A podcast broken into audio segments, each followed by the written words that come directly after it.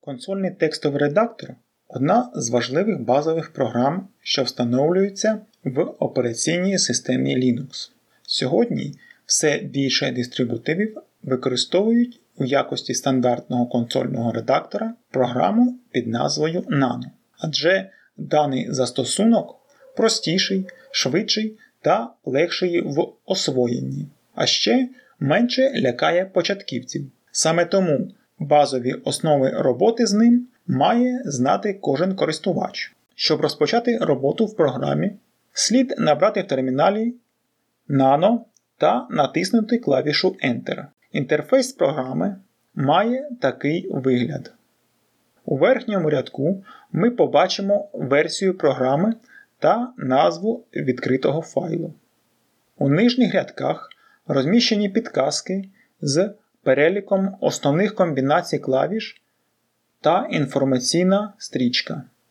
Залежно від операцій, які здійснюються з файлом, ці підказки можуть змінюватись. Центральна частина зайнята полем для друку і перегляду тексту. Щоб відкрити вже створений файл, набираємо nano та шлях до файлу і назва файлу. Якщо файл розташований у поточній теці, тоді просто набираємо nano і назва файлу. При цьому, якщо такого файлу не існує, то редактор створить файл із зазначеною назвою. При запуску можна використовувати додаткові опції. Наприклад, якщо додати опцію "-v", файл відкриється у режимі перегляду і буде доступний лише для читання. А опція "-l" вмикає показ номерів рядків. Для перегляду повного переліку опцій треба запустити Nano із опцією "-h".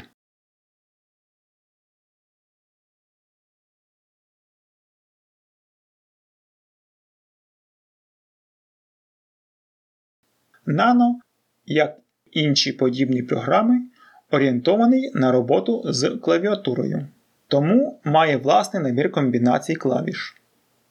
Найчастіші з них показуються в нижніх рядках, і це дуже допомагає в роботі. У якості кнопок модифікаторів застосовуються клавіші Ctrl, позначається символом каретки, та Alt позначається символом M. Відкривши файл у редакторі, ви одразу можете його редагувати, застосовуючи для переміщення клавіші стрілочки, а для видалення символів клавіші Backspace та Delete. Щоб вийти з Nano, натискаємо комбінацію Ctrl та X. При цьому з'явиться пропозиція для збереження змін у файлі. Щоб зберегти, тиснемо клавішу Y і тиснемо Enter. У разі, якщо не бажаємо зберігати зроблені зміни, обираємо N. Якщо жодних змін не було, то програма просто закривається, повертаючи нас до консолі. Для того, щоб зберегти зміни без закриття редактора, застосовується комбінація Ctrl-O. Якщо ви хочете скасувати останню зроблену дію, тиснемо Alt та U. А щоб повторити Alt та E. Ще в редакторі підтримується вставка, пошук та заміна тексту, швидке переміщення по блоках та рядкам, швидке пересування та видалення шматків тексту та інші дії. Повний перелік усіх доступних комбінацій розміщений у довідці, що викликається скороченням Ctrl-G. Також комбінації клавіш доступні в інтернеті.